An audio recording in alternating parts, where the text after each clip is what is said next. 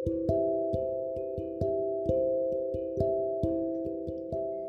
tahu apa? Apa yang kita ketahui tentang kesedihan?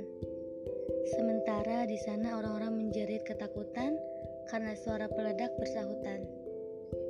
Hingga malam menjelang, mereka tak pernah memiliki kepastian tentang apakah mereka akan tetap hidup atau sebaliknya. Lalu, bagaimana dengan kita? Apa yang kita ketahui tentang rasa sakit? Sementara di sana orang-orang meregang nyawa di tiap detiknya. Bukan karena tertusuk duri, tapi tertikam belati. Dalam sakitnya, tak pernah satu kalimat keluhan pun sempat terucap. Lalu, bagaimana dengan kita? Apa yang kita ketahui tentang berjuang? Sementara kita dengan mudahnya menyerah pada keadaan, menunda-nunda untuk menyegerakan kebaikan, berlama-lama untuk memutuskan bahwa yang salah itu salah dan yang benar itu kebaikan. Padahal di sana berjuang bukanlah pilihan, melainkan kewajiban. Apakah mereka menunda kebaikan? Bagaimana dengan kita? Apa yang kita ketahui tentang rindu dan takut kehilangan?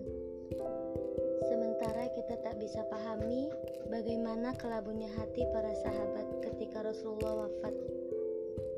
Saat itu, rindu dan rasa kehilangan bercampur, sehingga tak mungkin kedua rasa itu dibesar-besarkan, karena memang sebesar itulah rasanya.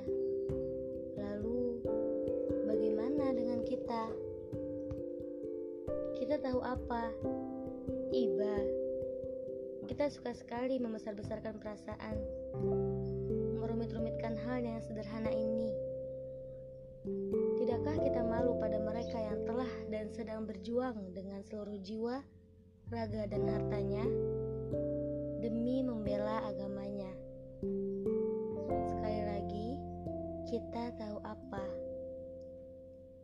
Ya, Palestina negeri yang mengajarkan kita tentang apa dan bagaimana arti dari perjuangan. Akhir-akhir ini, sering kita dapat kabar tentangnya bahwa ia sedang tidak baik-baik saja di sana.